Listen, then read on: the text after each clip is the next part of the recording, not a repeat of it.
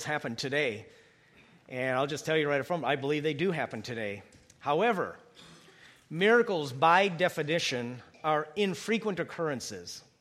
So I do believe they happen today. They can happen today, but not nearly as much as many people want to believe. So there's two extremes. You know, one extreme says there's no miracles, God doesn't work that way anymore. I don't buy that. The other extreme is, you know, looking for a miracle around every corner. You know, everything's a miracle. Well, no. Miracles by definition are infrequent breaking of natural law. And in the Bible, God's people sometimes went for centuries without seeing miracles, at least no recorded miracles.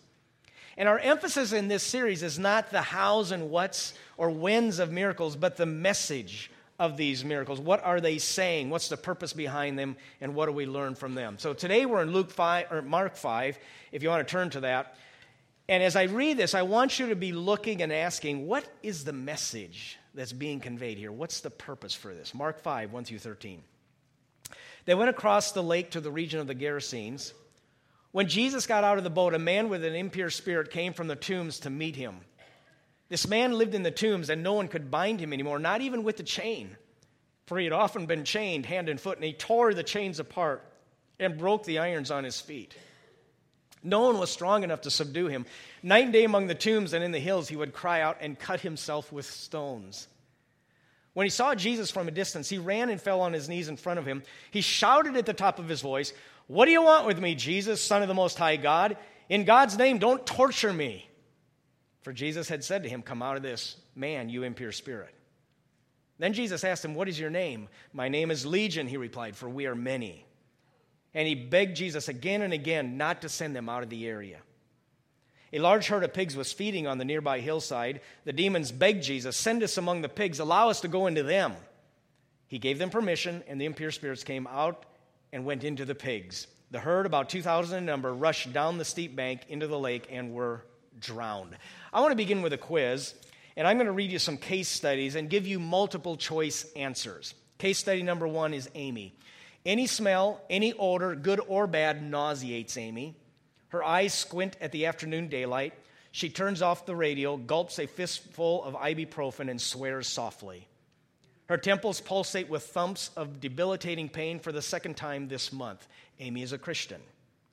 Like many other women in the 21st century, Amy is suffering from A, migraine headache, B, demon harassment, C, it's a female thing, or D, all of the above.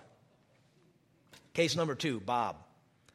Bob catches a glance of pornographic actresses disrobing as he surfs the hotel TV. At first, he wants to change the channel, but something makes him linger. He indulges and he watches stuff he knows he should not.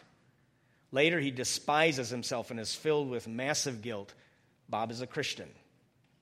Like many other men, Bob is fighting A, a psychosomatic addiction, B, the sinful nature, C, the demon of lust, or D, all the above. Case number three. When someone insults Nancy, she hears voices in her head telling her to kill the offender. She prays for this to go away, but to no avail. She still hears voices. Nancy needs to A, cut back on coffee, B, get professional help for dissociative identity disorder, C, see an exorcist, or D, all of the above. More and more Christians are embracing demons as a bona fide explanation for their problems. Christians like Amy, Bob, and Nancy have sought help from deliverance ministries, spiritual warfare counselors, and exorcists and some have claimed success. Besides headaches, addiction to porn, and hearing voices, deliverance manuals list alcoholism, chronic fatigue syndrome, nightmares, persistent anger, and jealousy among the possible symptoms of demonization. One minister in a church in Indiana where they practice deliverance says that it often takes up to 25 minutes of prayer to remove a spirit at which point the person possessed starts screeching, cackling, convulsing, howling, swearing, and coming out through their victim's air passages as vomit. Each prayer partner is equipped with a roll of paper towels so that when the demons come out, the absorbent sheets prevent the vomit from staining the church carpet. They often wrestle to the floor with the demonized victim. The minister says, We sweat, we wrestle, we get spit on. What do you think about demon possession does it occur today? It's obvious in Jesus' day that there were demons that possessed people But does it happen today? And if it does, how do we know if someone is possessed? If someone is filled with jealous hatred, is that a demon? Or anger? Or they have a problem with pornography or drugs? Is there some evil force within that person causing that? Down through history, there have been accounts of demon possession and exorcisms. Really, from the time of Jesus up until about the medieval days, it was actually, we have several accounts but then, in the past few hundred years, not quite as much. One historian writes that the devil seemed to take a plunge after the 1692 witch trials, only to reemerge within the past 40 years. So it, was prevalent for several centuries up to medieval time, then took a dip, and now the last 40 years we've seen a rise in it again. Prior to 1970, exorcisms was essentially dead. You didn't hear about demon possession. But in the early to mid 70s, large numbers of Americans, many of them middle class, became convinced that they or their loved ones were suffering from demonic affliction. There are now anywhere from 600 to 2,000 deliverance ministries in existence today. So, what's going on?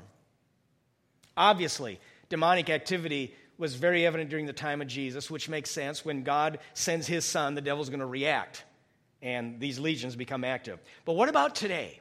Why the increase of demon possession in the past four decades? One explanation is the rising interest in spiritual phenomena. People are yearning for spiritual experience and spiritual reality and yearning for something beyond. They know there has to be more to life than this secular, you know, physical existence. So this yearning for spiritual reality opens the door for spiritual forces. Another possible reason is our culture's increasing rejection of the God of the Bible. Now, most people believe in God. Last I heard, it's still about 86% of Americans believe in God, but not the biblical God necessarily. They believe in a God, but it does not necessarily resemble the God of the Bible. And the farther a culture gets from God, the more we would expect to see demonic activity. Another possible reason is we want quick solutions to our problems. Uh, exorcism promises to be immediately and dramatically effective. It's a lot easier to cast out the demon of anger than to have to go through the long, hard struggle of conquering it. You know, voila, it's gone. I'm free of anger. Wouldn't that be nice? Or I'm free of my addiction, you know, just, just like that. Exorcism offers quick solutions to our problems, and, and that's appealing. And then another possible reason de- demonology gets us off the moral hook. It's not my fault I'm acting this way, it's that demon of anger. The devil made me do it. We live in an age where no one wants to take responsibility, so to blame a demon or some other power is quite attractive. I'm not responsible, I'm a victim here. I'm not going to deal with demon possession overseas. Eh, there's no doubt it happens. Missionaries report that it happens. But I want to talk about specifically in our culture, in our setting, what are we to make of it? Is anyone in Mount Pulaski possessed? Don't raise your hand, okay? And I won't even ask about Chestnut. It's obvious. Um, let me give you my opinion up front on this. Based on what I have read and, and, researched on this, demon possession in our culture is rare, but on the increase. Those who've studied this closely generally are not convinced that demon possession is widespread in the U.S. One man said he's been to 50 exorcisms and is not convinced that any of them were really possessed. Let's go back to Mark 5. What do we learn about demons from, from this? First of all, demons are spirit beings. We hear, see in Mark 5. They're not physical, they don't have bodies. Some believe they're fallen angels. Jude 6 refers to angels who did not keep their positions of authority, but uh, abandoned their own home. This view says that one time demons were angels uh, of God and they rebelled against God uh, with Satan and were thrown out of heaven. Others say they are the spirits of the wicked dead. Jewish historians Josephus and Philo made that claim. Some of the Christian fathers from the first centuries of the church claim that. I'm not sure we can know for sure. I'm not sure it matters that much. All we know is they did exist, they were real, and they are spirit beings, they're not physical. Number two, second thing we learned demons can inhabit living bodies. Here they inhabit a man and then some pigs. There was a man who came to a preacher, true story. He said, My wife and I are both Christians, but she's having some problems. Do you believe in demons? preacher said, Yes. The man explained, Well, several months ago, we went to a spiritualist church where we were encouraged to pray to receive spirit guides to help direct our lives. I didn't pray for any, but my wife did. She prayed for a spirit guide, and she hasn't been the same since. Sometimes, as if there's a different person inside her. Her voice changes, her face contorts. She has an aversion to the things of God. Our marriage is falling apart. She won't go back to our church. And it all came to a head last night while we were arguing. She walked into the hallway, turned slowly, and said with a sneer, Don't you know who we are?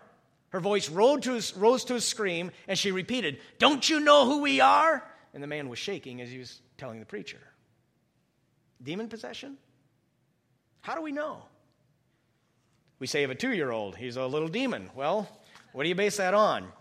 Well, here's what an exorcist in Chicago who uh, says he looks for four criteria for demon possession. Number one, superhuman powers. I don't have this on your outline. You may want to write it down anyway. Superhuman powers or physical abilities. In our text, he can break the chains, okay? Extraordinary physical power.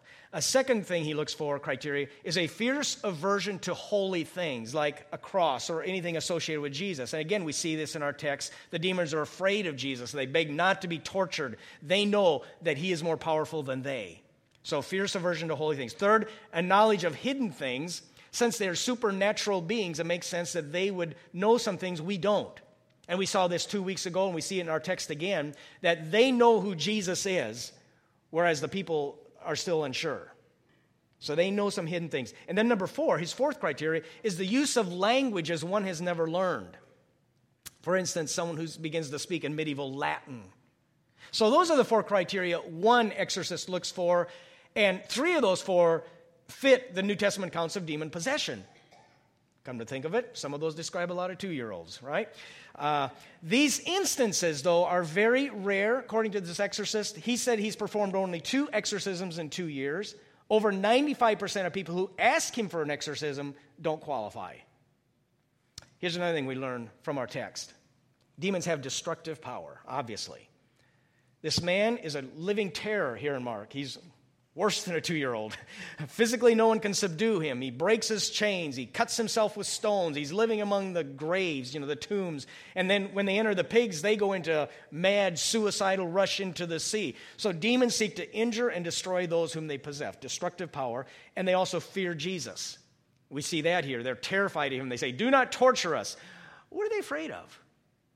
Don't throw us out of the area. What, what, what's Jesus going to do then? What, what's this torture? Well, according to Jewish literature, the demons know that eventually they will be tormented at the time of final judgment. They know that.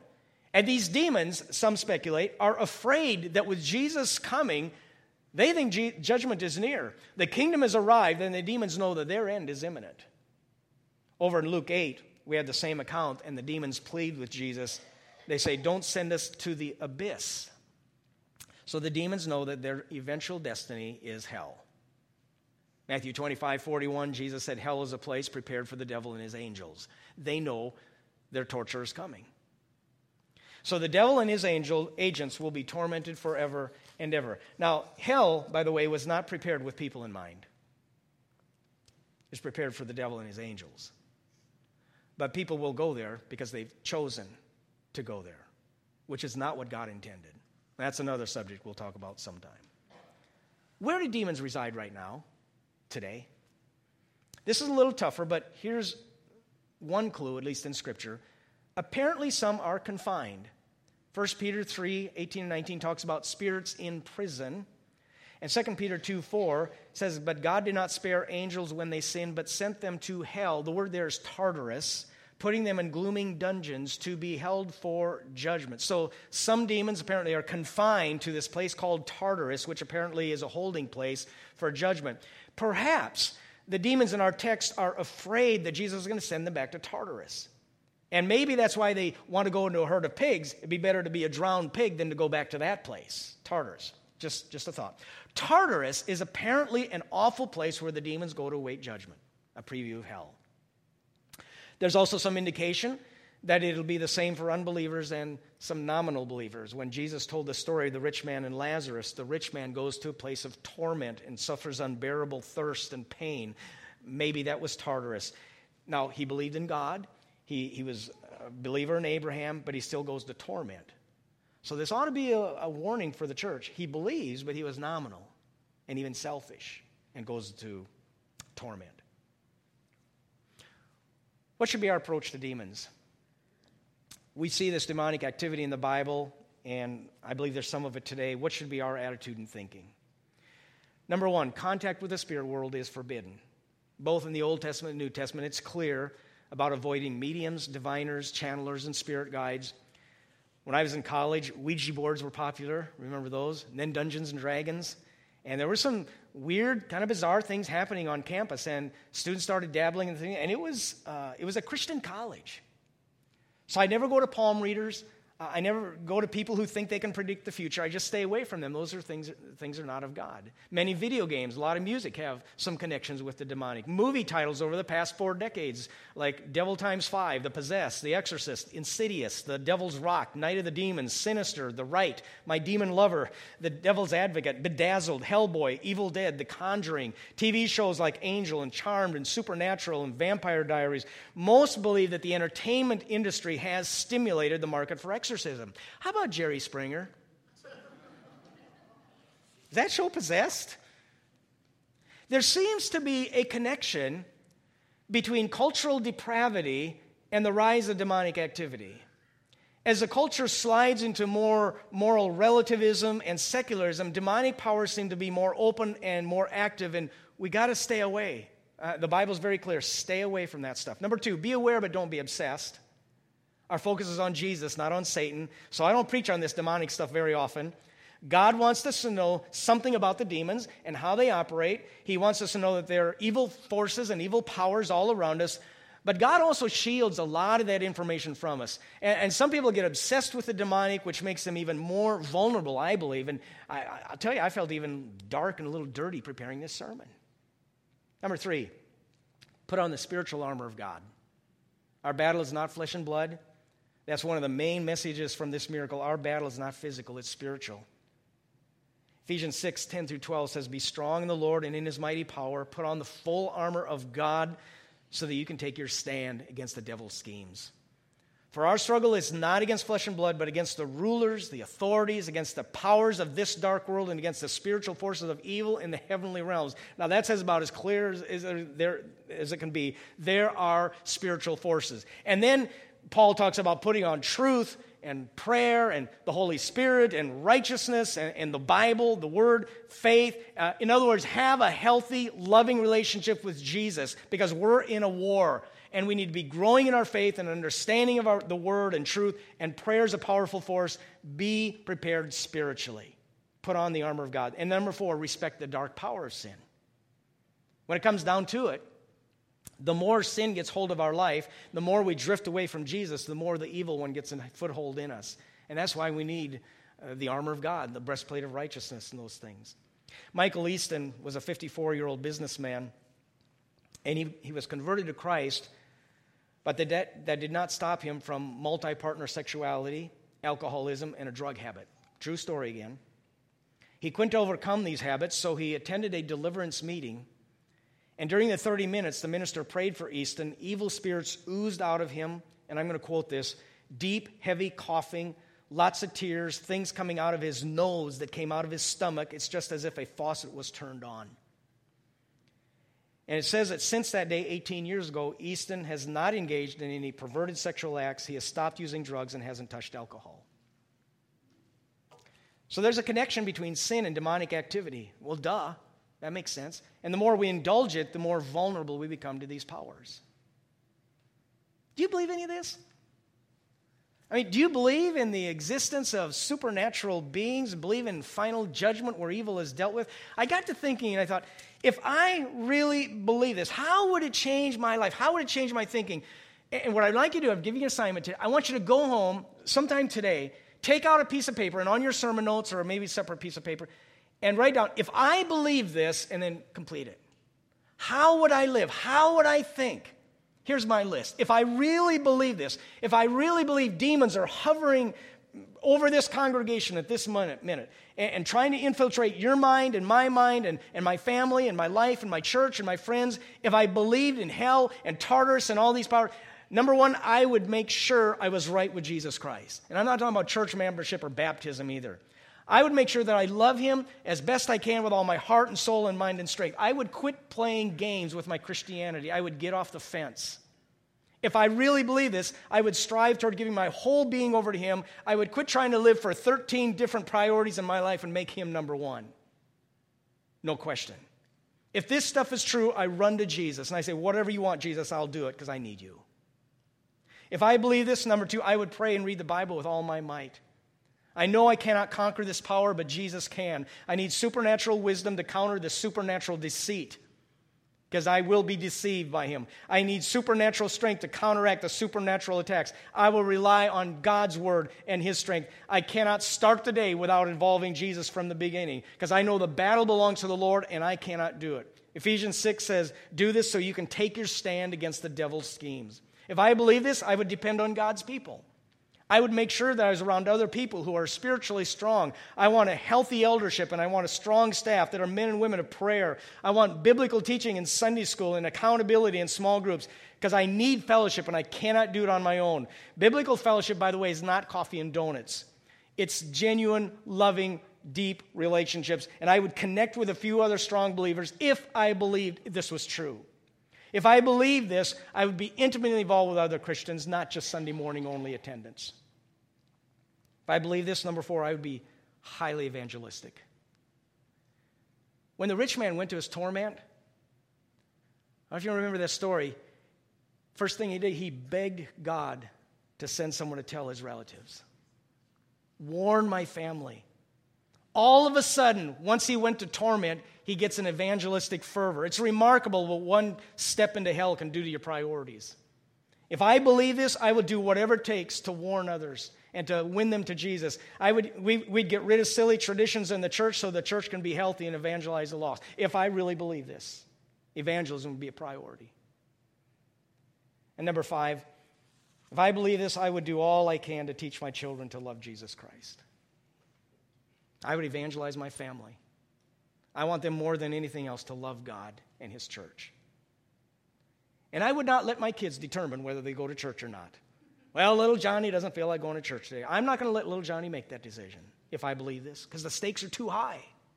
I don't let him make the decision about going to school or whether to dress warmly in the winter or whether to brush his teeth. And I'm certainly not going to let him make eternal decisions at the age of six. If I believe this, I would not have a child run home.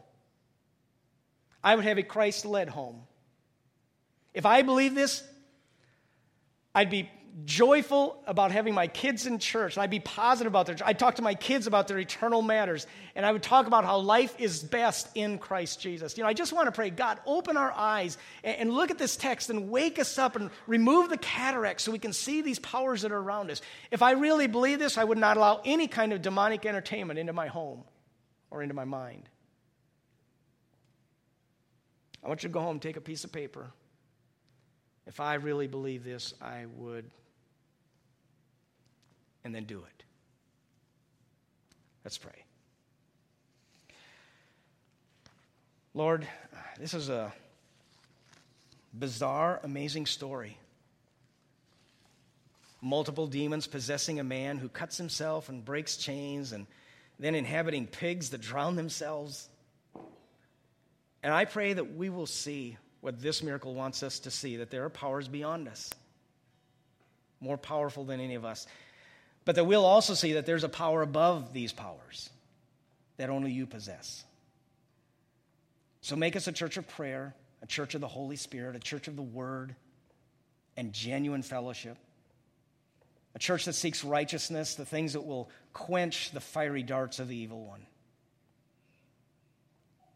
Most of all, may we be a church of Jesus that lives in and for Him. And it is in His name that we worship and we live and we pray. Amen.